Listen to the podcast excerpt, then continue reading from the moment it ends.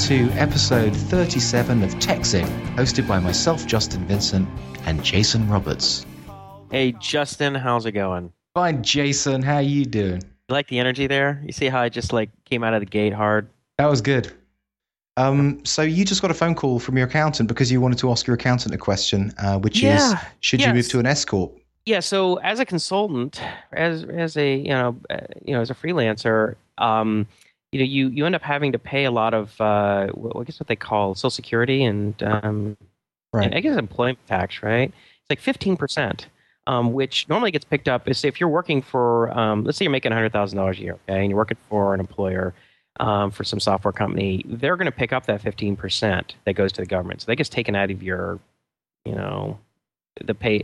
That, that gets uh, essentially paid by the employer. But if you're self employed, at least that's my understanding of it, you have to pay that amount. That's one I reason. don't think so. I mean, I I think that just I, I don't think it makes much of a difference. I mean, if someone's advertising a job for a hundred thousand, I think that's including the taxes that you have to pay.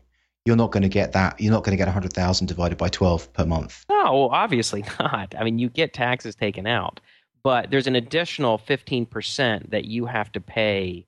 Um, and, and the way it is for the first 100,000, you have to pay 15%. And then, um, uh, then after that, it's 3%. You pay 3% uh, I mean- of, of employment tax. From from the discussion that I I, I overheard there um, through the mic, I th- the, I think that the, the gist of it is is that for a hundred thousand, like we, let's just say we were talking about a hundred thousand, it would be what like three thousand saving or something like that. Was that the advice you got? Okay, so here's here's how it works. Okay, so this is the, this is sort of like the trick if you if you want to do an S corp, right? This is sort of how you can minimize your your your tax um, uh, liability.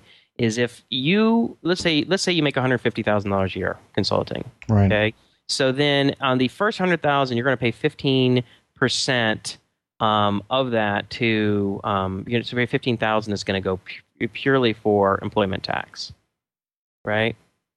And then you're going to pay three percent on the on the next fifty thousand. Okay, now if you um, if you set up a an S corp and you and you pay yourself a salary from the S corp, so you're only employed, then you pay yourself a salary of say Two let's say you- well, no, you pay yourself a salary of seventy five thousand dollars a year equivalent. Okay. Oh, okay, right. you couldn't go to the you couldn't go to the government and, and with a straight face and say, well, I pay myself a salary of twenty five thousand, and they're gonna be like, okay, uh, let me get this straight. You're billing an hourly rate of this. That's not acceptable. Fact, it would even be it's even somewhat questionable that you would pay yourself anything less than what you make since you're the only employee or the only you know of this S corp. Well, that depends because if if you um if your S corp that you've started, um, as for example, such as myself starting an S corp related to building something like TweetMiner as a project, essentially that's my business, and the consultancy that I I take on board, I just take on what I what I can get. I don't think I do the same level of consultancy that you do.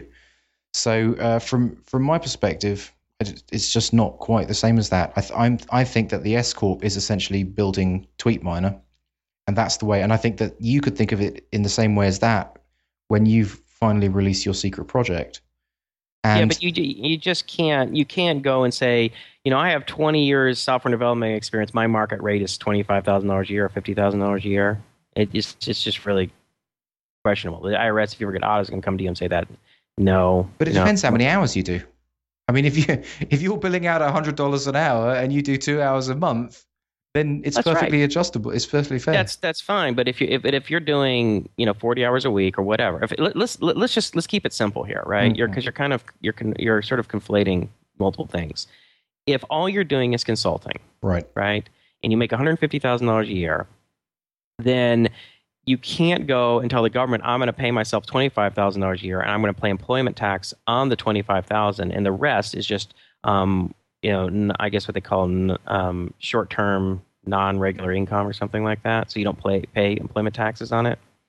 Um, and they're going to, the, the IRS, if they were audited, you'd be like, that's not acceptable, you know, and you owe us for these last three years where you've been doing that for, you know, we're going to make you pay employment tax on the entire 150, which means you're going to pay 15% on the first 100 and 3% on the on the 50. Right. Assume you made 150 for three years in a row. So, the what you could potentially do is is what uh, my accountant suggested is that okay, maybe you could say you pay yourself seventy five thousand dollars a year, okay, and then you would pay 15% employment tax on the on um, or you would not pay 15% on the remaining 25,000 of the first 100, right? Which uh, and then you would you would uh, not pay um, obviously employment tax on the on the uh, at the 3% rate on the 50,000 that's above 100 in income. And so you might save somewhere in the neighborhood of $4,500, $5,000 a year. But then what you have to do is you have to factor in, especially in California, it's $800 a year, like the like the fee to pay for the corporation fees, and then you got to set payroll. And just kind of the time and expense of filing. Now you got to file separate taxes. You got to pay for accounting to get the taxes taken care of for the um, you know the uh, S corp. So you might think something in the neighborhood of maybe fifteen hundred dollars a year, two thousand dollars a year in just um, to paying for the payroll services and the uh, and the corporation fees. So you might save yourself three thousand, thirty five hundred dollars a year if you're if you're making one hundred fifty thousand dollars a year and you paid yourself didn't S paid yourself seventy five.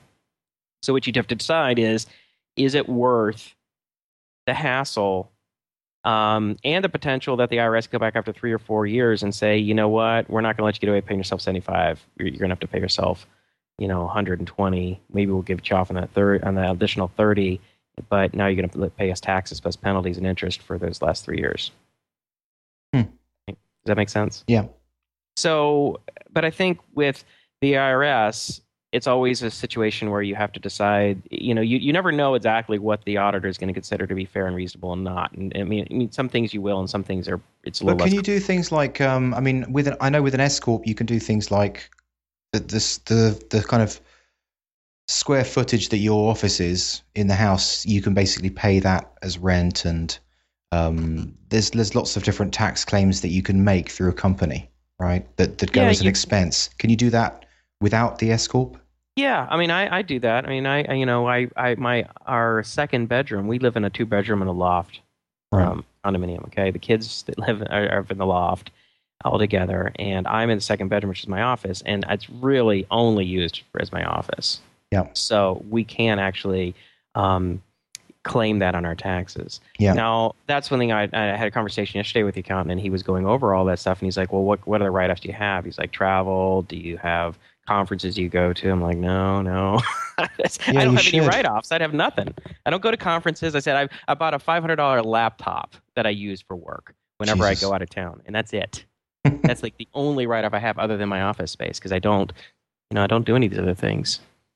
So anyway, I thought it was interesting the S corp because I, I went to lunch yesterday with a friend of mine, Mark, the guy, uh, the friend of mine who I'm building the iPhone app with, Mhm. and we were talking about because he set up an S corp for himself, and he's doing the same thing. He does consulting as he's like a he used to be sort of like a management consultant. I mean, he's done a lot of startups, but he was you know, I guess professionally was you know did like a uh, like a McKinsey type thing. We worked for a place called Mercer, and so he's he's been doing consulting like that and um, he, you know, in order to minimize his tax liability, he set up an S corp. so, one thing that was funny is uh, I, one of our um, listeners asked. Uh, he says, "You know, it seems like um, what was? It? Oh, he said you guys kind of lost me on the conspiracy and the uh, the nine eleven Yeah. UFO stuff, right?" Right. He's like, but he said, I'm kind of interested in your uh, finding out what your political um, perspectives are. He's like, my, is it his his uh, guess was that you were a bleeding heart liberal, and then I was like sort of a pragmatic libertarian. I think if that I'm paraphrasing because I'm not looking at the comments. Okay, so explain to me what a pragmatic libertarian is. Uh, well, I, you know, all I can guess is what he's suggesting, um, and I'm not sure. I'll, I'll, I'll, I'll tell you what it is. Um, They sound very similar, a liberal and a libertarian. no, they're not. Uh, they're they're kind of almost opposites in a lot of the ways because a, a, a liberal a, a liberal perspective is that you want the government to be much larger and provide a lot of services to the citizens. So, health care, welfare, maybe free education, much more socialistic, right? Um, so you think of a liberals as sort of leaning towards socialism, if not socialist.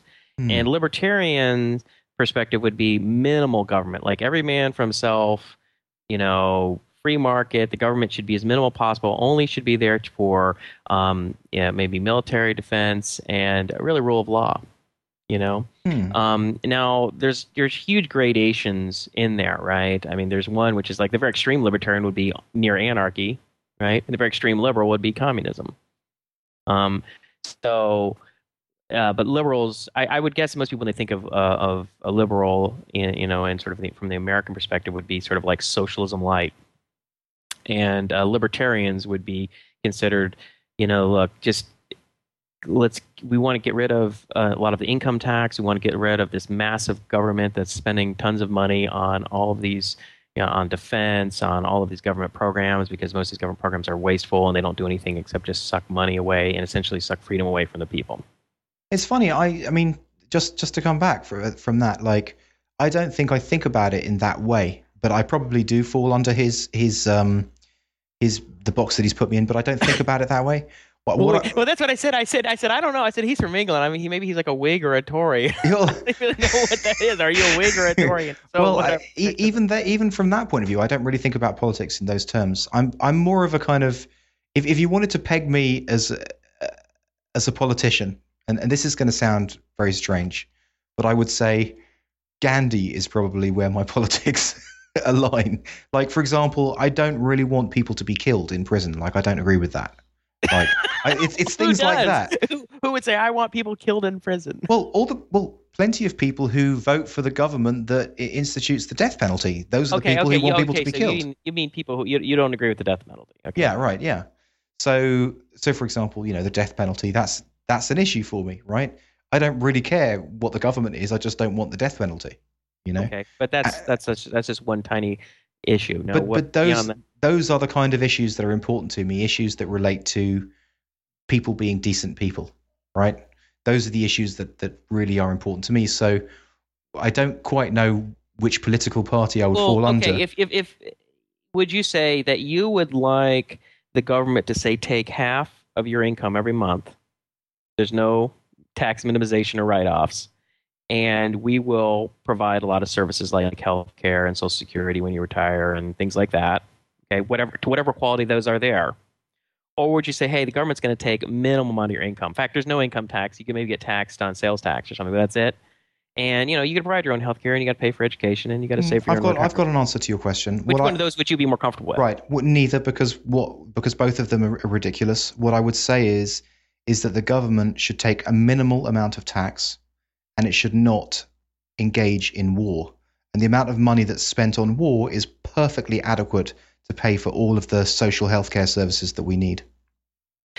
Yeah, so I'm I am much more okay. I'm, I'm that sounds good to me. Um, right? I I I'm a sort of a uh, I'm an independent. I'm not left or right. I'm equally disenchanted with both sides. I think both the Democrats and Republicans are have proven to be pretty corrupt at this standpoint.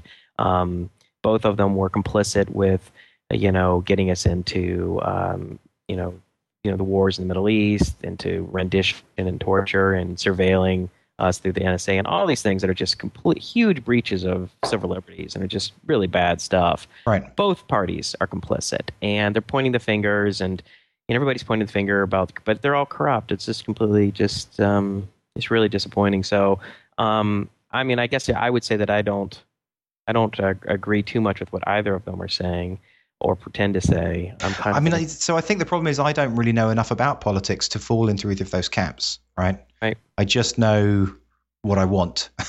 right. Well, and yeah, as I'll, usual, I, I, listen. I, I, it's just like me. It's just like using Cake PHP or writing my own framework. I'm going to write my own framework. what are you talking about? You like to use frameworks. yeah, but I frameworks that I write yeah. Uh-huh. Well, see, that's the thing. I'm I've never been a joiner, right. ever. I, I I don't really like join things. I'll either start my own, or yeah. I'll start my own soccer team. I won't join someone else's soccer team. You know, I don't. Yeah. You know, I didn't join fraternities in college. I'm not a joiner. I like to, and I, I don't really. You know, whenever I've said, okay, I'm with these guys, and then I inevitably getting disappointed. So I'm like, you know what? I'm not with anybody. I'll tell you what I think's important. I think you know what values I think are important. You know, but yeah, I'm against. Uh, you know, if, if, there's anything that I'm closer to, probably libertarianism. Just in the sense that you know I think that all these mil- aggressive militarism is uh, is really bad, and I think you know getting ourselves into massive debt, whether it's for militarism or massive government spending, is really bad bad too. Talk, talking about being a, a, joiner and and not a not a joiner, I think mm-hmm. I might fall. We may have found something in common because there's been a few things that I've started and then it's actually turned into something, but as soon as it becomes a gathering, I don't want to be a part of it. Right, I would never join a club that would have me. Yeah. Like for example, I'm a founder member of the Irish Internet Society, but the only the only meeting I ever went to was the founding meeting. Right. And the exact same for the PHP London, the London PHP Society. Uh-huh. so that's kind of funny. And you never went back. Why? I don't know, just just wasn't really bothered. Hmm. It's it seemed like a great a great thing in the first place, you know, but then once you did it and you realized that there was committees involved and people talking about rules and things. It And- sounded fun, but then after a while, it got really frustrating. Yeah. You After know, one um, meeting. I got a couple things to say about that. Um, one, you know, uh, one thing I'll say is I helped, uh, I co-founded or co-hosted the the first Barcamp LA. Yeah. Barcamp LA one. I think we've done like what, seven, six or seven at this point. And um, but I didn't get involved after that. I showed up in for like one day, for half a day on the on the second one. Part of it is I was just busy, you know, once I had kids and stuff. But if it was something that I thought was really, I was really excited about, then I, I would have made time for it. But um, I got a little disappointed because it just wasn't um, it wasn't as technical as I wanted it to be. It was kind of what I would call like fluff tech.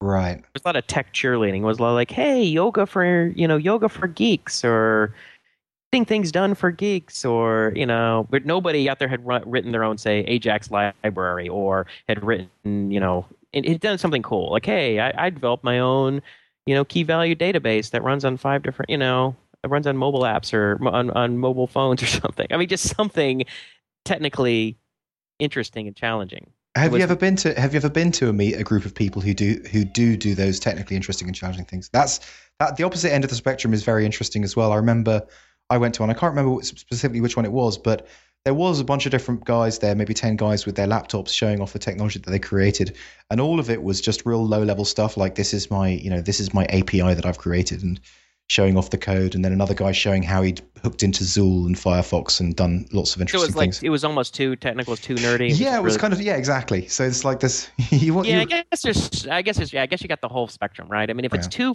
fluff tech, if it's too just like lightweight stuff that nobody's ever really technical, they're more like technical cheerleaders or technical groupies, or you know, they're like, Yeah. hey, I'm technical because I listen to podcasts or something, Right. or that right that gets kind of that was kind of that gets get about boring. But right, if it's just if it's too techy, then it'd probably be boring for the other reason. Now, there, the one thing I'll say is there wasn't it wasn't that there wasn't stuff like that going on. It's just that it was it was the um the exception and not the rule, the Yeah. technical stuff. And I just got a little um I don't know. I just all the work that went into organizing it and doing it, all the time it took, and then at the end, I mean, the amount of um, uh, I don't know talks that I really found worth sitting in on was wasn't that high. I mean, people there seemed to really enjoy it.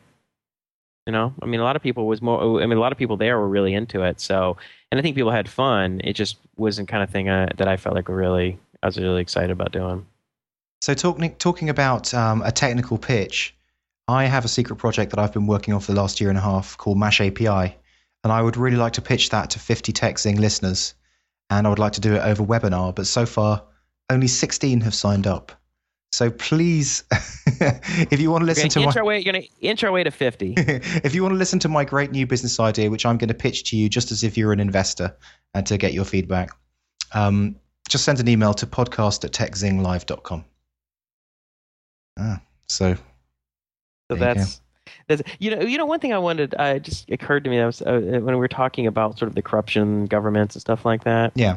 I one thing I thought was kind of interesting. I, I um, so I told you how I, I've uh, run my own soccer team for about ten years now. Yeah. And for a while, you know, we we played in a couple different leagues, and and at one point we were playing in two leagues. One was a weekend league, and one we played in weeknights. So it was really busy. And the weekend league, we literally had to drive and play teams all over sort of Southern California. And um, and there was like ten or twelve teams in the league. I think there was twelve teams in the league, and you had to have your own home field. And um, it was kind of a, a big commitment from that standpoint. So you had to go and get a field from like say a community college or something, and say this is our home field that we have Saturdays that we can use. And so we would have these managers meetings where we would go to at the beginning of the season and maybe middle of the season to discuss, okay, what are we going to do? When is the season going to start? How are we going to run the schedule? Just kind of get things sorted out. Okay. And what was kind of interesting is that no matter how you came up with sort of what the rules are, there was a way to, that some teams were going to game those rules. And what I mean by that is that sometimes what would happen is that let's say that we would have a game um, like it'd be an hour, hour and a half drive. So I'd have to get 15, 17 guys to take off on a Saturday and take off and, and drive an hour and a half to the middle of the desert to play some team in, you know, in the high desert in Apple Valley or something, right? Yeah. So, and then occasionally what would happen is you'd get there and the other team wouldn't even have enough guys to play the game because that team had, had it'd be sort of well into the season and they'd already lost so many games that everybody had kind of lost motivation. Right. And it was really frustrating, right? Because you'd, you'd get all these guys, all right, we got a game, we got to get everybody out there, we're playing this team, and everybody drive out there and, and the game would be forfeited. Or you'd play a team that only had nine or ten guys, and it was and you know, beat them five to nothing. It was kind of stupid. And, and so how's that? How's that playing the okay, system? So, okay, so so what we tried to do to solve that is okay, why don't we break the season into two shorter seasons instead of like one long season that goes from say September through May? We'll play like a half season, like a fall and a spring season, mm-hmm. so that you you you're you're not really out of it until the end, and, so it's, it's less of a it's less of a long drawn out season. Right. And we thought that might be a good solution. And then we have like a champion for the, you know, the fall season, a champion for the uh, for the spring season. You'd play like a championship or something. Can I just well, ask a question? Sorry, just to just to understand. By the guys who were forfeiting the game, were they cheating there? No, it was just it was just bad form, right? To to deform. I mean, they were because they, lost. they couldn't be bothered to play it. Is it? They, could, they weren't going to make the playoffs anyway. They'd already lost. Like maybe they had lost like you know. Right. Okay. They you know of ten games, they've already lost eight, and you know what happens? When You lose a lot of games players start getting really kind of, you know, disengaged. Yeah, you know? okay, yeah. You don't want to be serious about something that you just suck at. Right, and it really feels bad getting beaten. And you, usually you start getting mad at the manager, like, we suck because, you know, our goalie isn't good or we don't have enough forwards or they, they're blaming the manager, the team, or the other guys. And so they just don't want to get participate. Whereas if you're winning games, people are really excited to be a part of it, right? and um, so you, in order to mitigate that problem, we thought of breaking it into two seasons. Now, what ended up happening is the top team was like, you know, well, in that case, we're just not even going to play in the fall season. We'll just play in the spring season because we'll win that anyway. You know? Okay. And we're like, well, you know, come on, right? I mean, don't, I mean, this is our league, right? And we're like, ah, you know, we'll just, uh, we'll take the fall off. And it was like, and we kept coming up trying to come up with solutions, oh, oh, but there was always a way to game the rules, which would kind of ruin But how it. could they do that? How could they say, I'm just going to play one season? Nothing says that you really would have to play in both. I mean, that was sort of their threat. They're like, well, we don't want to play in the fall season. If we can play in two seasons, we'll just we'll we'll we'll play in the state cup and national cup tournaments during those seasons, so that we, you know, and then we can kind of conserve energy, and then we'll just play in the spring. But then that would kind of screw up the league. Well, it, yeah, I mean, it's like any, any it's like any karma based system or points based system that you build in software. I guess I guess Stack Overflow is the one that you that you think about. Like they've they've dealt with so many of these issues, the gaming issues, right? Yeah, well, it's, it's just like there's always a way to game it. And it's like whenever you set up a system of rules, as human beings, we know we're always able to come up with a way to get around them, to sort of defeat the spirit of it, but but still follow well, the letter. A- SEO it, is the perfect example. Yeah, yeah. I mean, we're, we're you know humans are cleverer than algorithms. That's why it's so hard to build algorithms that beat the market in trading. Well, you know, if X, Y, and Z rules or statistical situations are true, then buy or sell. Well, humans ultimately figure that out and, and, are more adaptable and they change. And it's just so hard to beat the market through algorithms. And it's so hard to just out, you just outsmarting humans is tough. And so, so what happens is anytime you set up a, a system of rules and checks and balances, whether it's a government or a soccer league or a, uh, you know, something like Stack Overflow, humans can game it and ruin it. Enough of them can ruin it. So it takes other humans to continually combat the ones that are trying to game it.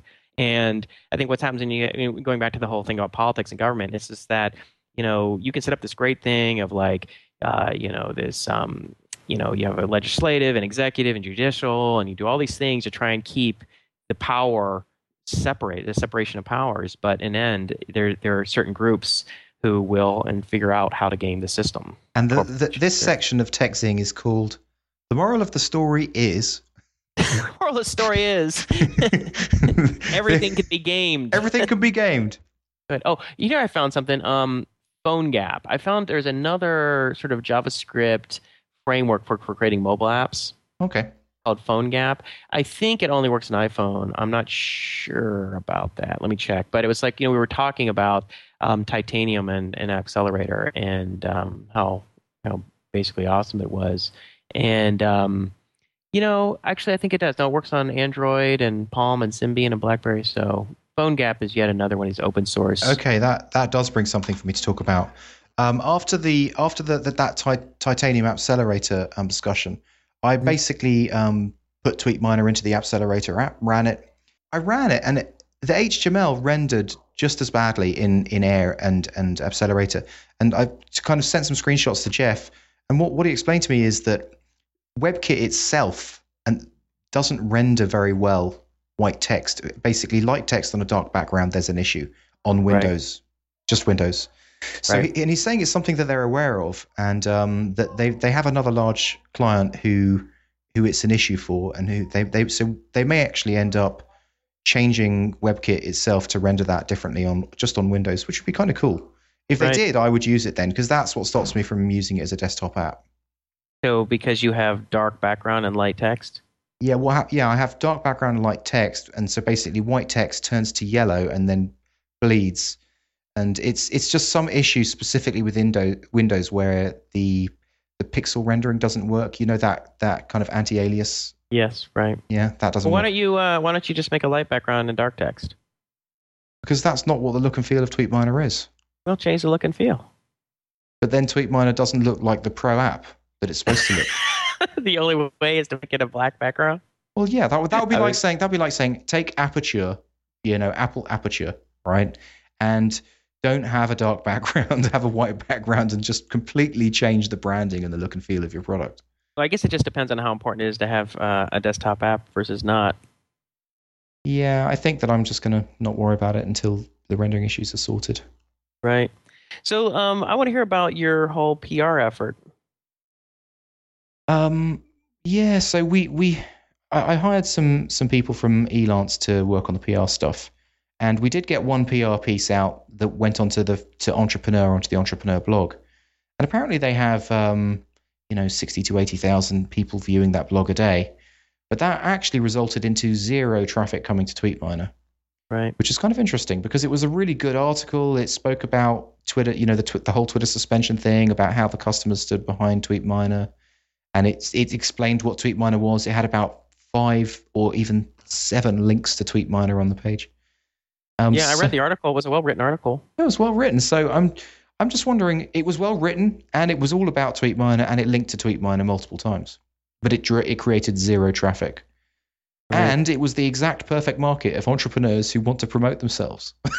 so, Right. so I don't know if that doesn't work. What the hell will? It seems to me that, well, it seems to me that the whole um, marketing effort and building traction is it just you just have to try a ton of stuff and be persistent. I mean, when we talked to um, uh, Isaac and Arnoff, I mean that's essentially what they said. I mean, Isaac said that he had well, one thing that really helped jump them up was when he got a few a few articles accepted at Slashdot. He sort of took on Google, took Google to task on some issues. Um, I think it was on the subject of email or something. But he said he, I, I think something he said, I think after we stopped recording was that he'd actually sent about 20 to 25 of these articles to Slashdot before the three. Well, he also said that he he didn't really say whether those drove you know traffic and sales. Like he just said that they got something up there. yeah, like- it just what it does, it just it just it just um up their their traffic levels. I think that Yeah. the whole PR thing, I think that I may have been thinking of it differently to what it really is. Like my my thoughts about it was okay, you'd get you know some good placement articles, and then that's instantly going to start driving traffic your way. But I think that I guess PR is just generally brand building, and people keep keep on running into you on various different locations, and then they'll kind of gradually go, okay, I need to check this out. Exactly. That's that's exactly what I was going to say. I think yeah, you have to think about less. Well, yeah, they're going to click. It's just but so if you just do like one hit like that, one PR hit, it's just not enough. You have to be continuously doing the brand building so that right, if people are being hit with it. Well, that's expensive. I mean, that's and that's what I was going to said. They they said they spent like a couple of grand a month on PR, right? Mhm. So that you know, TweetMiner doesn't earn a grand a month. Well, they that's what they said. They didn't spend that at first either. yeah. So I mean, they they waited till they had more money before they started spending on that. And I think um, you have to do take a more guerrilla approach, which is that you have to go and find the blogs and the websites that people in social media uh, hang out and and and uh, and just be part of those discussions. Just like what uh, Bam said about Yeah. what he did. go find where they hang out and become part of the discussions. I think. The thing I'll tell you the thing that I'm feeling the most frustrated about TweetMiner is the price points. I think that they're the right price points, but I'm frustrated that I'm working with a product with those price points. I would much prefer to be taking the the the, the route the central desktop took, where their lowest price point was twenty five dollars, moving up to hundred dollars. Mhm. I would just, I can't tell you how much I would prefer that. Yeah, I think theirs was more than that. It was more like five hundred dollars, right? Mhm. Two hundred fifty or Yeah. five hundred something was their top end. So because I don't, I can't, I can't really justify bringing the price points up, but they're just so difficult to make money from because you need volume. Right. Right. So what are you gonna do? Uh, make Mash API. So you give up after what? Three weeks? I'm just saying. I just think Mash API is a much has much more potential. Like it's it has much more potential upside for the people who use it and for me and for anyone who gets involved with it. Like Yeah, I basically, don't, I don't see. I don't, I'm not. I'm, I don't understand the business model. But I just well, don't it see. brings an efficiency to them. Okay, look, at the moment, it, how long does it take to build a website? It takes, even if you're using Ruby on Rails, it takes um, a significant amount of time, three months. Mash API is going to bring that time down to about two to three weeks. So it brings an efficiency into the marketplace that's never existed before, which is pretty huge. It's like a really big deal. Yeah, but the problem is the thing. The thing that that, that gives me the most pause for, eh, for concern about Don't, it. don't get too much into the product, though. I won't. yeah. It's just that you're you're selling to developers, and I think um, developers. I don't think you are selling to developers. I think that developers, for, for a product like Mash API, developers are a channel, and they're the channel to the property owners. Hmm. So I don't. I'm not sure that you are selling to. I think you're educating developers on something that they can use for free, and ultimately, it's the people who own the properties and the websites who are going to be paying the money. Right, but the developers themselves are. Um, well, look, I probably shouldn't talk about this because you want to give a talk on it first, right? So I think, in all fairness to you, you should be able to present it um, to sort of a neutral audience, and then Yeah. you know we can have discussions about about this later. But um, yeah, so are you really thinking about giving up on TweetMiner? I'm not thinking about giving up, but Mash API is kind of invading my brain. Mhm. Right. I don't know. It's it's it's difficult to decide. You know what? Like the outcome could be so different if you choose different paths. The problem that's the, the thing that really gets me is someone's going to twig on to what what I've twigged onto with Mash API, and they're going to do it, and it's going to be someone with resources, and it's going to be big, and it's just going to frustrate the hell out of me that I've been working on this thing for so long, and someone else is going to run with that because it's the it's the logical evolution of web development. Right. Right. Hmm. Well, I don't know. I mean, there's uh, there's there's a million ideas out there, and I don't. Sometimes, I, I you know I don't know. I don't know. I mean, you there's ideas that you're not pursuing. There are ideas that you're pursuing. There's a million different possibilities. I don't think you should uh, worry about that. I think you should probably just do whatever. I mean, I guess just do whatever you want to do. You know, if you don't want to do TweetMiner, then don't do it. Do Mash API, um, but you just you know you understand that you probably are going to be losing short-term money for you're, you're you're basically taking the money that you have and you're going to be rolling the dice again. Uh, I'm not saying I'm going to flip flip over to Mash API. I'm just saying that I'm struggling with it. That's all. Well, If- yeah, you could I guess you could work on you know both. yeah, it's a possibility. I mean, do something. Do you know spend you know two hours a day on TweetMiner, two hours a day on Mash API, and the rest of the day. Well, the other thing is Mash API could be just uh, open source, and then um, kind of make money in the way that um, that the central de- the Appcelerator guys are making money. You know, On go go like a Red Hat type type of model. Yeah, I I guess that works. I would hate the, I would hate them if my income depends on support. Support just sucks. Who wants to- who wants to be in the business of support, customer support? Well, it's not. There's not. It's not just support. You can also charge for warranties. Like so, for example, open source software comes without any kind of warranty, Mhm. right? But uh, MySQL will sell you a warranty. So if you if you want to buy a MySQL license with a warranty, you're going to pay big bucks, you Right. know? And um, it's kind of it's it's not dissimilar to Oracle prices. I mean, maybe maybe it is. I, I just I've just said that, but I know that it's it's a decent wedge of money anyway. Right. I can't imagine it as expensive as Oracle. No, no, probably not. Probably an order of magnitude less, but it's still a lot more than free. Yeah, it's going to be like oh, it's going to be way more than a thousand dollars, for example, Right. to get to get warranted software. Right. So you know that's that's another kind of approach. So I think there's a, there's a bunch of different ways that you can make money from open source software. I mean, MySQL do pretty well. Right. And sold to Oracle for a billion, I think. Is that right? Yeah, he said something right. Billion. You sound depressed. No, I was just looking for topics. Uh, you know, because you called me before I had a chance to get my topics together. Oh, so sorry. Oh, just make them know. up. Make them up as you go along. yeah, I just can just invent something out of there. Usually, what I do is I make a list beforehand of things that I think are worth talking about. But um, you kind of caught me off guard. So I I liked just- the I liked the one thing that went around Hacker News: the four types of emails programmers receive. Did you see that? I, I saw it. I didn't read it. What was the what was it about? It's just like people sending you emails that are like okay. The, the, there's the vague email, right?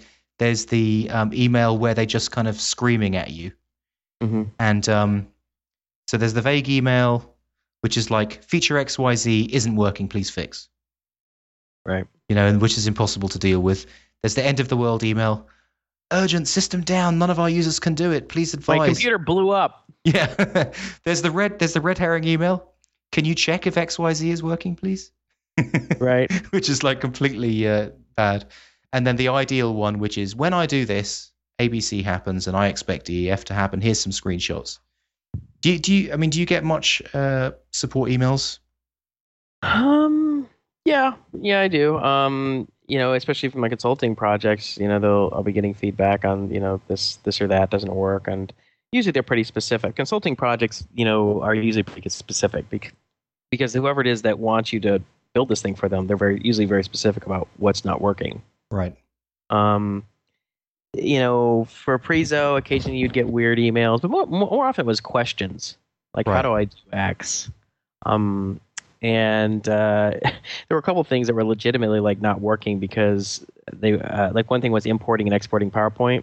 Right. That depended on an external server that was like a Windows server that would do the import export, but I could no longer afford to have two boxes anymore right. and I forgot to disable the menu items. People were trying to import PowerPoint. They're like, "Yeah, nothing's happening."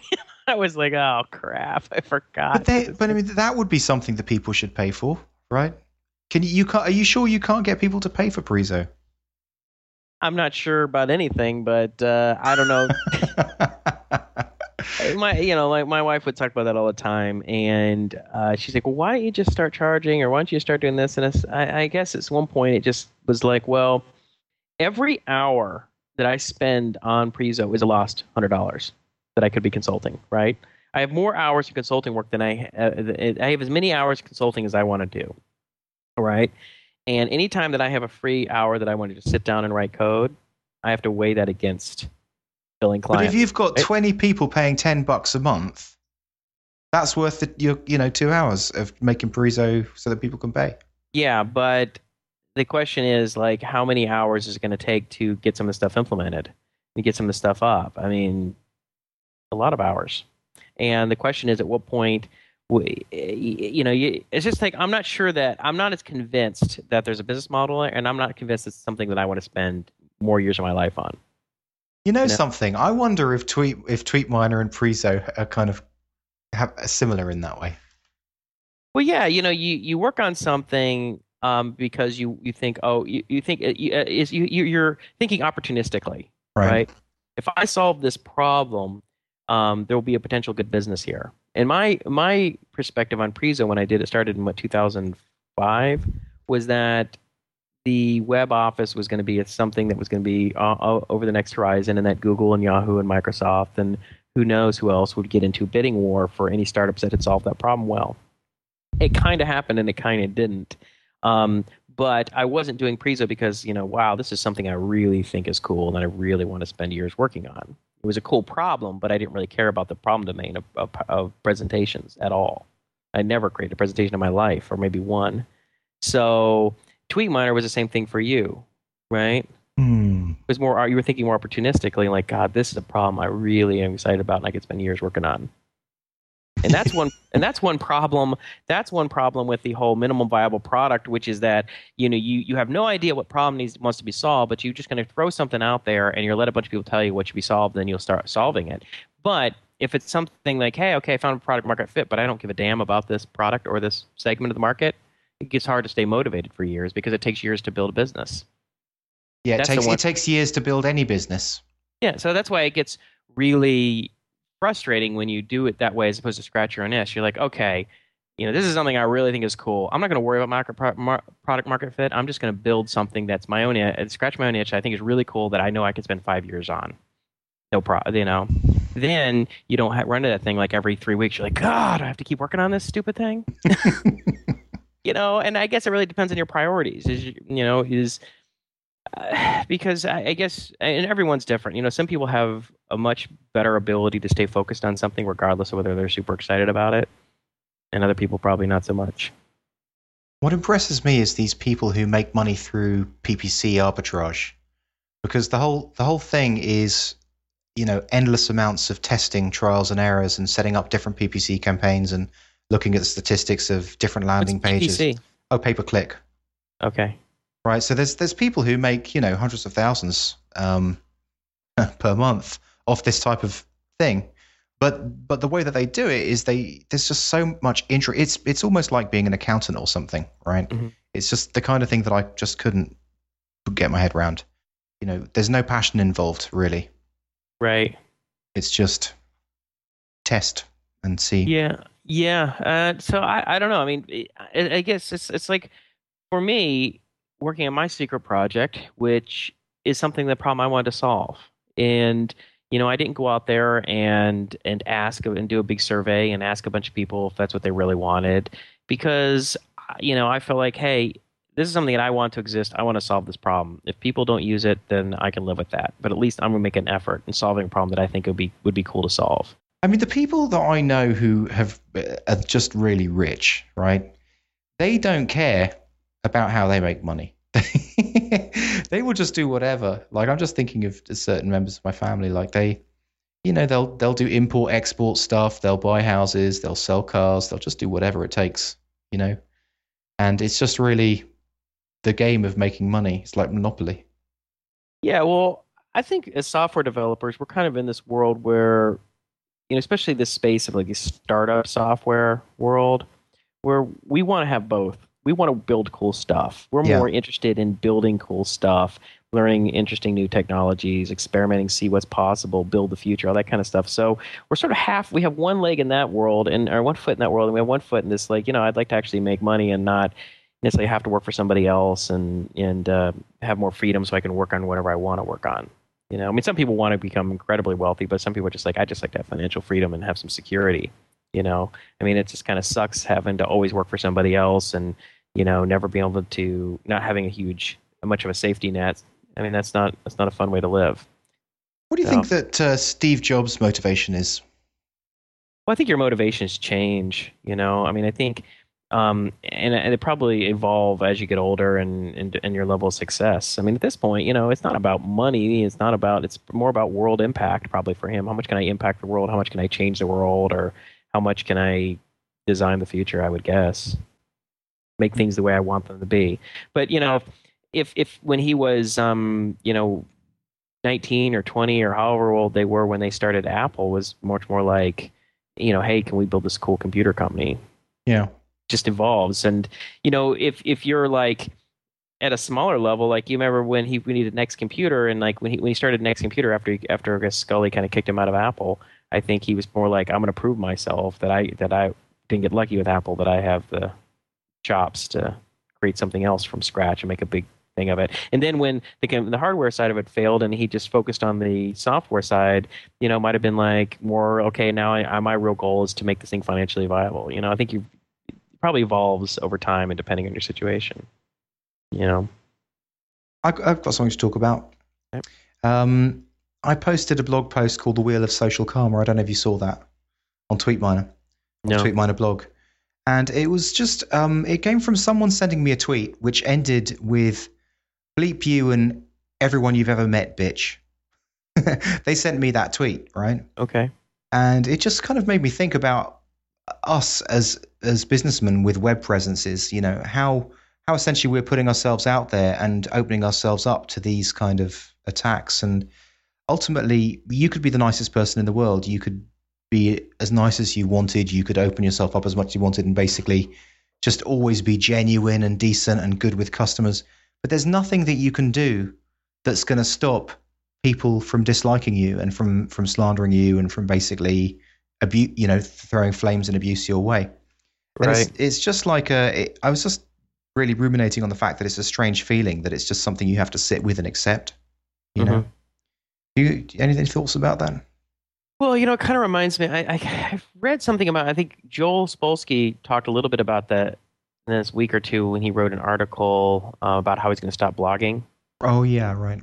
and he he talked about that how you know you you get attacked by people, and um, you know it's just like you could have 95, 98 percent of your com- of the comments back to you, emails and comments could be really positive, but there's that one or two that are really negative, and it's just like those just you know you can't help it, but they keep they just bother you. But it happens in real life. I mean, I mean, if you think about, it, it's not just social karma. It's like it's the real world karma, and it's just kind of mirrored on the web, right? But it, I mean, it's impossible to go through life and not create enemies and not ruffle a few feathers. You know what I'm saying? You know, and if you try and do that, if you try and um, accommodate everybody to nth degree, there are going to be people who are just going to take extreme advantage of of that approach. And There's always going to be that small percentage of people who are really going to screw you over. yeah, Right? but- They're going to continue to push and push, and you're going to try to accommodate and accommodate. And I've done that a few times where I've been trying to be a nice guy, and you realize too late that oh, you know, crap. I've been, I kept getting accommodating, and now I'm kind of screwed because of it. yeah, but what I'm saying is, even the very aspect of you being over accommodating is going to irritate people and make them annoyed with you.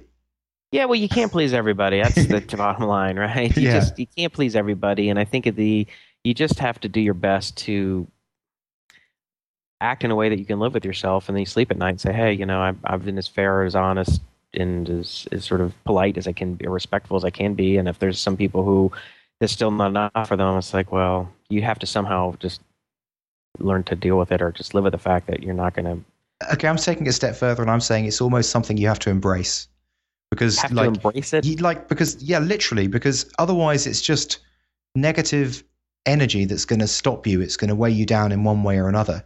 You just have to accept that that is actually part of life. To to have that negativeness coming your way and just let it go, and then just move forward. Yeah, yeah. I well, I think that's probably right. I mean, um, you're going to have challenges in life, and I can remember was it. I don't know. It wasn't Sartre or Heidegger. It said the hell is other people. you know, I, I care. I may have the wrong. I may have the wrong uh, attribution there, but um, yeah, you know, I think in the one sense, people are what makes life worth living, right? You could just sit in a room by yourself. You'd have, you know, people who are in solitary confinement even for days start going nuts. It's it's miserable being Yeah. by yourself in, in, a, in an extreme way. And I think it's it's people eh, that really make life great and all the wonderful relationships and friendships and times that you spend, experiences you have with people. But there's always, but it's worth it because everyone, even if every once in a while you have that one or two people that you run into that just make your life miserable for a short period of time. And I think one of the things that people have to learn, hopefully early in life, is how to deal with people like that. You know, and I think people who have who have who experience a lot of frustration in life is is rather than saying, okay, here's this person that is in my life, and instead of minimizing my contact with them, I'm going to try and change them. I'm going to try and deal with them. well, that's never going to happen, is it? Yeah, I mean, eventually you just say, look, you know, this person. I mean, every once in a while, it's not that the person is problematic. It's just that the communication isn't there. But if you give a couple a good faith effort to saying, trying to come to an understanding or trying to work with them, you realize, okay, this person. It's not that we misunderstand each other or that I'm not, you know, communicating something correctly. It's that they're just a real difficult, you know, dysfunctional person. So the best thing you do is just get away from them because there's a lot of great people in this world. So don't waste your time on the people who are going to make your life miserable. Now the thing the thing about this is you probably because you you don't really play in the social space. You don't you know you don't use Facebook every day. You don't use Twitter every day. Uh, but I mean I'm sure you you blog and you comment you you comment on blogs every now and again. But I guess the one thing I also want to add is that the very fact that it's the internet, it's faceless and it's it's almost nameless. and Mhm. for that reason, it kind of amplifies people's capability of being a dick, right? Right.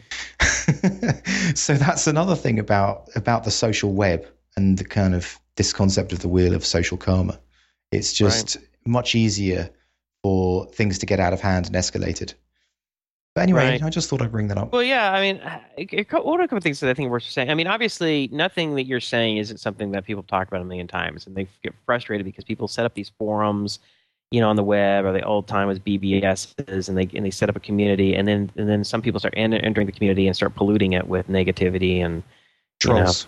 trolls, right? And um, it's just it just happens whenever a community gets beyond a certain size, that just seems inevitable, and then the people who set it up starts getting becoming very disin- disenchanted with the whole thing because, like you said, it's like you know it could be ninety five percent positive, but then the, just one or two people or a small number of people can just ruin it, and you're just like, you know, what, I I just can't stand this. This is a nightmare. And uh, there was a guy. Oh, I saw an interview. Um, I, I listened to an interview with a, uh, with uh, the guy who did Metafilter Right. created Metafilter, and which is which is one of these communities, and he was talking about the exact same thing. It's like how it was so there was so much great about it, but it was just like every once in a while there'd just be this small number of people who were who were acted terribly, and one person, you know, one or two people were actually threatening him, you know, and people were emailing this guy and say, "Hey, this guy's crazy. I'd be careful." And he's just like, "Man, what am I doing? You know, I'm my Yeah. life is in danger. My, I'm Yeah. in physical danger because of this." He's like, "You know, I'm not."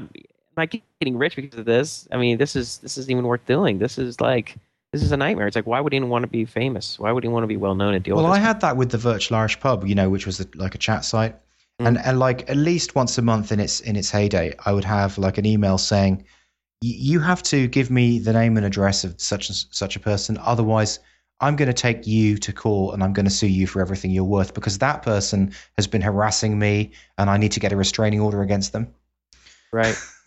and it's like, well, I just always sent back, look, this is absolutely nothing to do with me. Right, but uh, one thing I will say, one thing I just want to say is that uh, so you, you, it's it's easy to understand why people like um, uh, Joel Spolsky would essentially, offend, at the end of it, just bail out, and be like, you know, I've had enough. you know, you write an article or blog post, and you get all this hate, and all these people are attacking you, and it's just it just got to be really get annoying after a while. Um, Well, it doesn't seem to bother Jason Calacanis. well, you know, some people, some people are uh, are they don't mind controversy, they don't mind fighting. Yeah. They don't mind it as much. I mean, it's just like attorneys. Some attorneys. I, I was talking to an attorney the other day who um, was representing our homeowners association. Um, Right. We've been in a lawsuit against our uh, the developers who screwed up our roof like six years ago. Yeah. For our condominium association. Yeah, and um, so we're we're in a me- we've been in this lawsuit for like six years, and we're at a mediation meeting. We're just sitting in this room waiting for the mediator to come back, and so we're just kind of sh- you know shooting it with the um the attorney. And I said, so I said, is all this this fighting all the time, just you know being this con- in, continually being in a contentious sort of a series of contentious relationships with these other attorneys, is that really is that draining or stressful? He's like, yeah. it really is.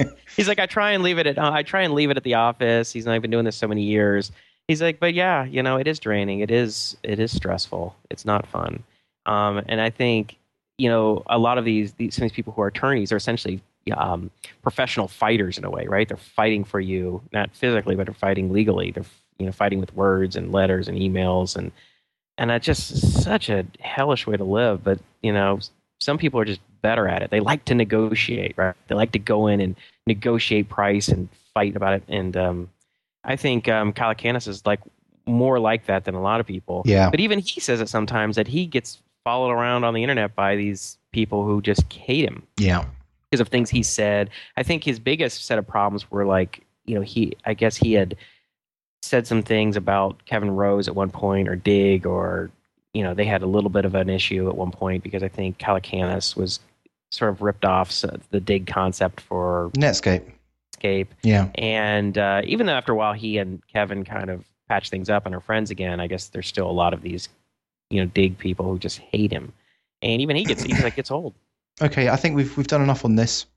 So, you know, our get to know a listener. Oh yeah. Okay, so we have our first um, Bopinder Abu Marpalinder Singh. Is that how you pronounce? Oh, Bopinder Abu Morpalinda Singh. So Bopinder said that he'd be game for uh, our, our first get to know a listener segment. Right. And so I emailed him. He wasn't really interested in coming online. He wasn't real comfortable. He didn't think he'd be a good guest or uh, whatever. So he he declined. So I emailed him a uh, a bunch of questions, and he just you know answered them, and it was kind of interesting. So the very first thing, the thing that's most interesting, is that's not even his real name. It isn't. And not only is that his real name, he's not even Indian. He's a white dude from the from uh, the Pacific Northwest. Are you serious? yeah. That's just weird. He's like a he's like a spy. He's like a you know secret agent. So like we really that really we are getting to know a listener and the lies that they tell us. That's right. Well, he said he said um, at the top of this email, he says, "I'm lying about some things to maintain my relative anonymity. This Okay. will allow me to be more honest." All right. So um, I'm going to jump around his answers because we, Yeah. we went through a bunch of. I actually had some follow up questions, and um, so he, Bopinder is not even his real name. Bopinder's white guy from North, the Pacific Northwest, and he um I asked him I little questions I asked him follow up questions like so what's with the name you know Right? Yeah. and he said I said uh, I think one of my questions was before I even before, in the initial set of questions was well you know what kind of a name is Bopinder and uh, you know where are you you know what's the ethnicity where are you from if you're not from the U.S.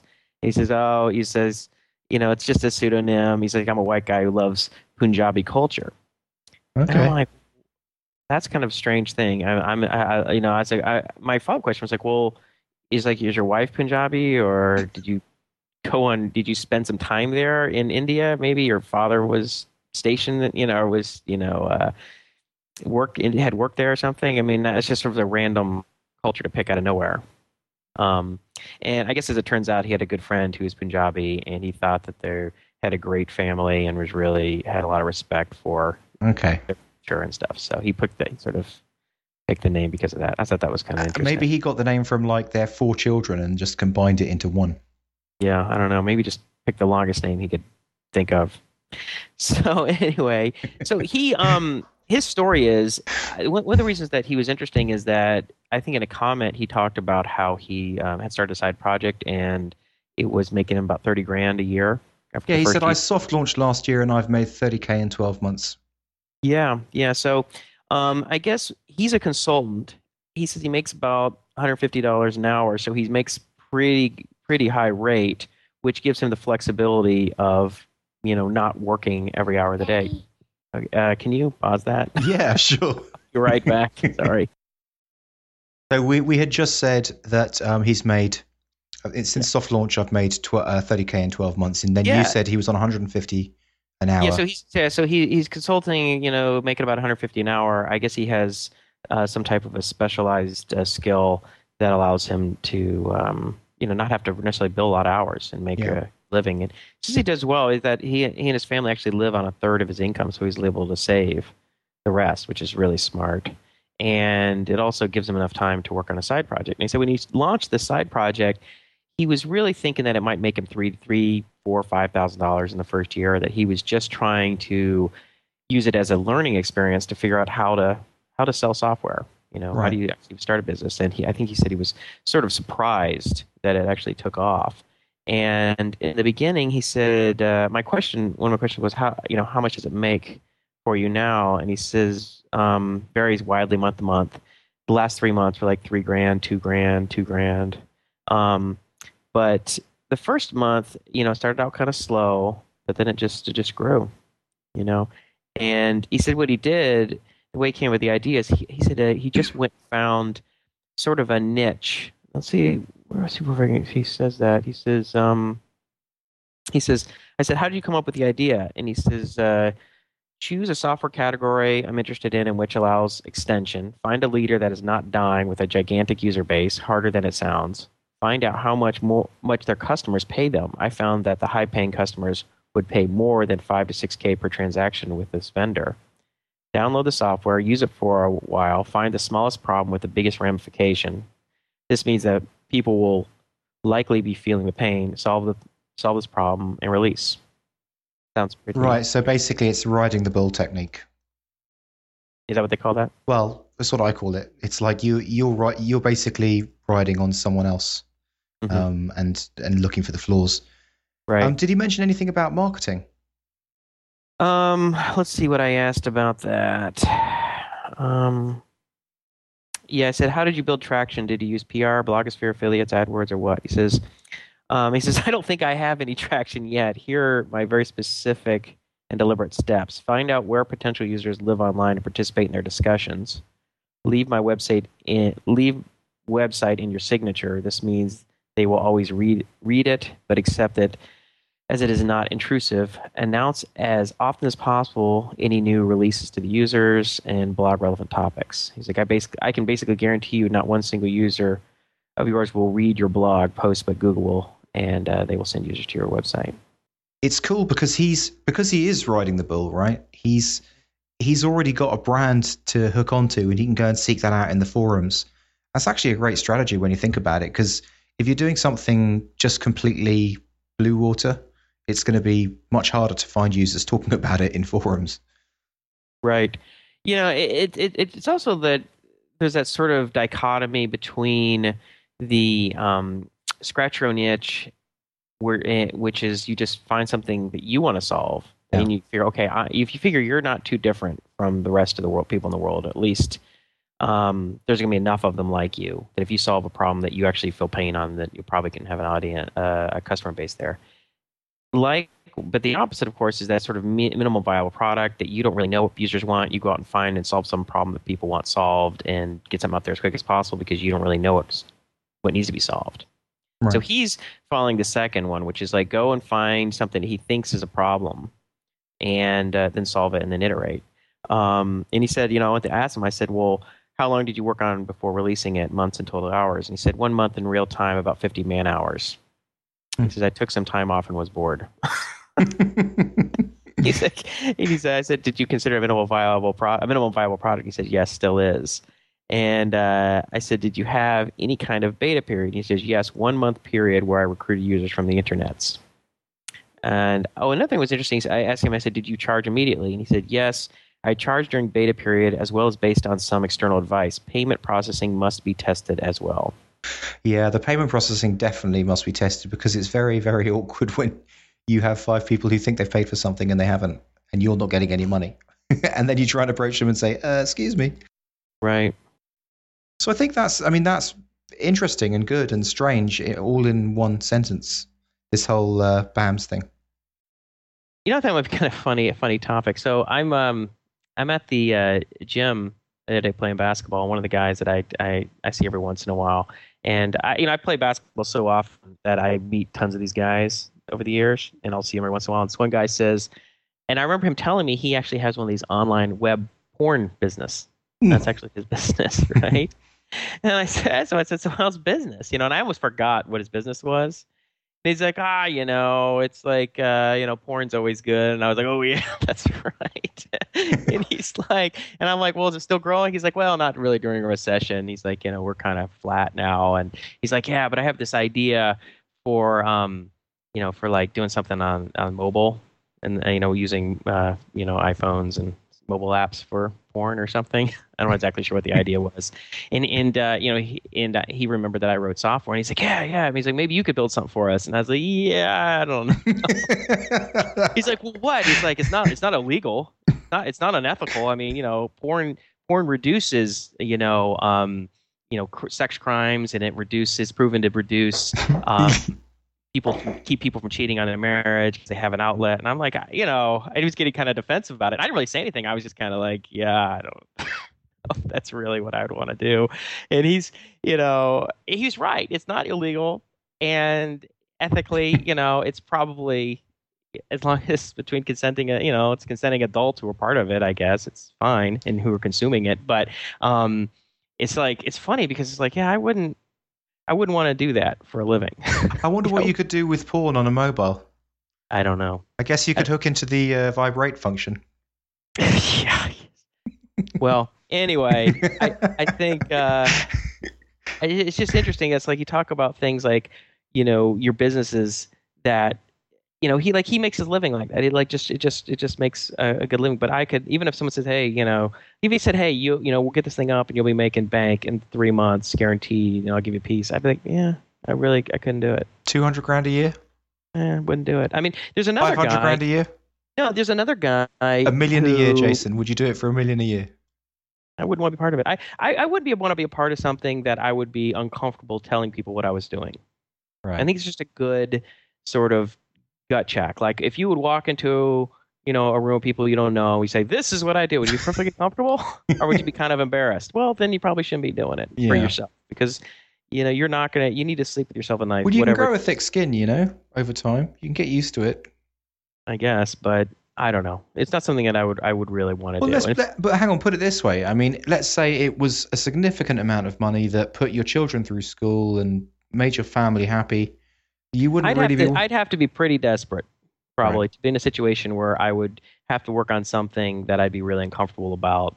You know, I mean, because I, I don't, I'm not in that situation. I have the capacity to support my family and and uh, make a make a good living doing things that don't make me uncomfortable that I don't feel uh, Right. I have doubts about. There was there was another guy um, at the same basketball gym who that I met who um, he's he's part of that whole like um, paparazzi group. There's guys who chase the oh no way! take photos. Yeah, and he's right, apparently one of the best. So he would tell me he's like all these pictures of like, you know, the whole Chris Brown thing where the photos and the You rap- really hang out with lowlifes. listen. I go play, you know, when I go play basketball, it's whoever shows up. You know, I talk to a lot of people. okay. You know, I'm very social. I'm always joking around and talking with people, and you know, you meet I meet a huge range of people. Some people do really stuff that's really interesting. I have guys who are, uh, you know, you know, surgeons and entrepreneurs, and I meet people who are doing porn websites and you know whatever, right? And you know, the guys at the porn website is fine. He's he's nice guy. He's cool guy. It's just that's his thing. I you know whatever. I mean, I'm just not not my thing, and I wouldn't want to do it. But the this other guy, so he he is apparently one of these really good photographers and knows how to like stake out all of these celebrities, like where they're going to be, and take all these photos and sell them to a ton to the tabloids. And he was just like, "Hey, man," he's like, "If you could help me set this up, and you know, you could license the photos because all the tabloids from around the world would license the photos um, for their magazines or newspapers or whatever, and then there'd be like a, an unpaid part where you just get traffic and." You know, he was really, really wanting me kept working on me to try and help him build something, get something up. And I just was like, you know, just uh, I just can't do it. You know, just not something I would really want to do. You know, and I didn't get too. I didn't want to get.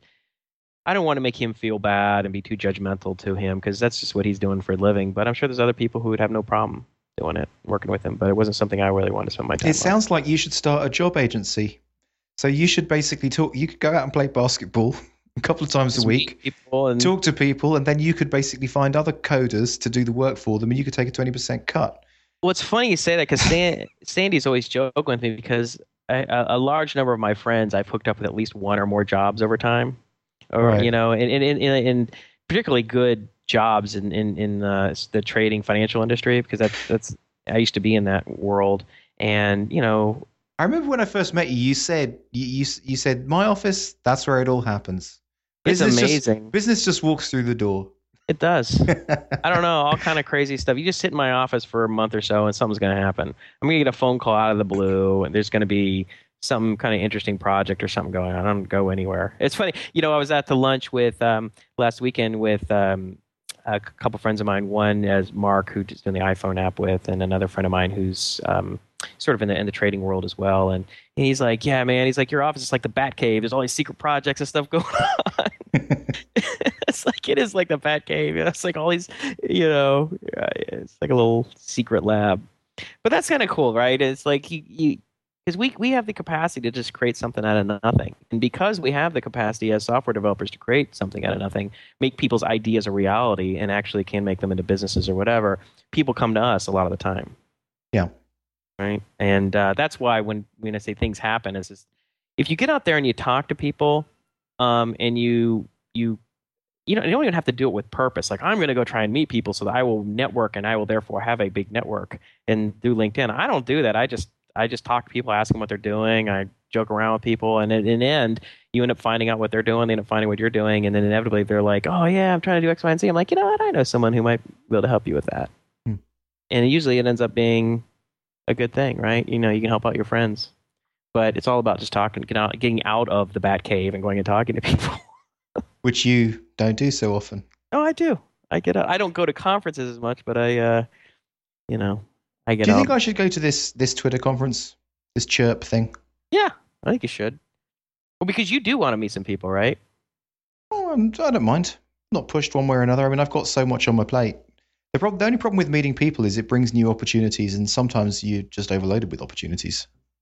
Yeah, which is one of the problems I have. I've, I've said yes to too many things, so I know that's a pro. It's definitely a problem, and you seem to struggle with that too because you Yeah. you you like get onto some new cool idea and you can't stop thinking about it, and but maybe you don't engage in the new idea, but you you start it starts seeping, uh, um, sort of um, it starts taking energy away from yeah, it definitely does. you, sucks the energy out. It's just because it's like in the it's like a sub processor going on in my brain thinking about it, even while I'm not thinking about it. Yeah, yeah, and yeah, you just kind of have to force yourself sometimes to, you know, I had, I had at one point just said, all right, I'm not going to think about new ideas, like new startup or technology ideas, because every time you think of one, it gets you excited and you start researching and coming up with names. It's like, forget it, I'm not doing that anymore. Just gonna every time I start thinking about doing that, I just don't even do it. Ooh, talking about names, what are we going to call our show? Oh yeah, it's funny. So I, I, I brought that up with Sandy, so that whole startups startups and aliens, you know, and I, I, I said I thought it might be more funny would be startups versus aliens, like the alien versus predator Right. movie thing. And Oh, good. like so. What? So were you the startup and I'm the alien? uh, no, no, I would say startups versus aliens. Yeah, exactly. You versus me. No, no, it's not. No, no meaning. I just fu- I just thought it was funny, and it just didn't make any sense because Right. it was, because it didn't make any sense. That made it kind of funny and be kind of thing would stick people's stick in people's mind. They're like, startups versus aliens. What the hell does that mean? right? It doesn't mean anything. I think just- startups and aliens is better. Yeah, I, I don't know. Anyway, the um, Well, I think she's- startups versus aliens is funny. And what did what did Sandy say? she just looked at me like I was an idiot. Did, She was like, does she "What?" think startups and aliens is okay? No, she thought it was stupid. She was just like, if you name it that, I'm changing the locks. That Because is- G thinks that's really good. she's like, that is so nerdy. I can't even. She's like, there's only a limit. there's a limit. There's a nerd limit, and that just redlined, I guess, from her perspective. But we want to grow this thing, right? yeah, sure. It's going to be easier to grow with a brandable name. Look, Yeah. which which is which is the biggest one that you've heard of? .NET rocks. Mhm. What could be a more brandable name than that? I don't, you- you're saying you love that name? I'm saying that startups and aliens is just as good as .NET rocks, whereas TechZing, uh, It was your you loved the name. you thought of it. I just proposed it was the first thing that popped out of my mouth because you said I, we need a name that's zingy, and I said I don't know tech zing, and you're like yes, Georgie loves it too. like all right. Oh I mean that was sort of the condensed version of what happened, obviously. Maybe we're just going to stick with that freaking name.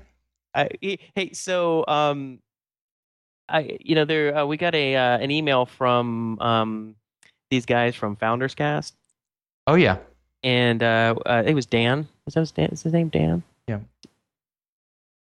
Doug. Sorry. Yeah, um, sorry, Doug Martin. Uh, Doug Martin is one of the hosts of FounderCast.com, and they have a they have like a podcast that's kind of somewhat ours, talk tech and startup stuff, and uh, so um, I was like, man, that's a good name, FounderCast. yeah. I like that. He's the crap out of TechZing. I'm like, how'd you get that name? Why have they got such a good name? What? Why have they got such a good name and we've got such a crap one? Because they thought about it.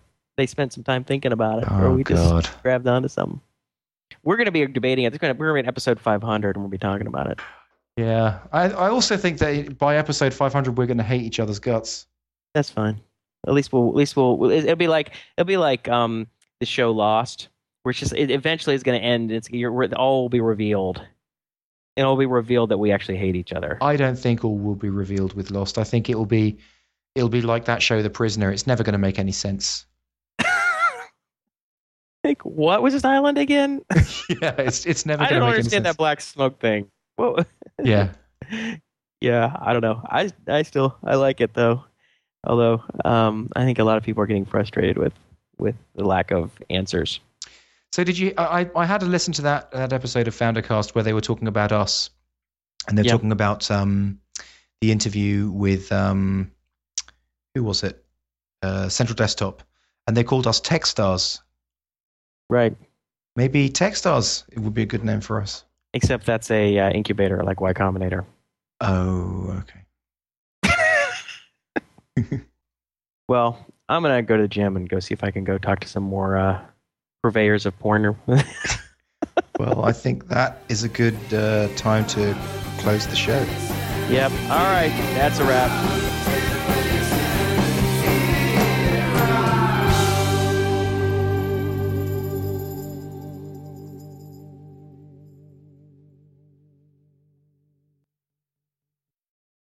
Problem with that is I've got a piece of acoustic foam pressed against my face. So it's your face that's uh, causing the echo. You have an echo face. yeah.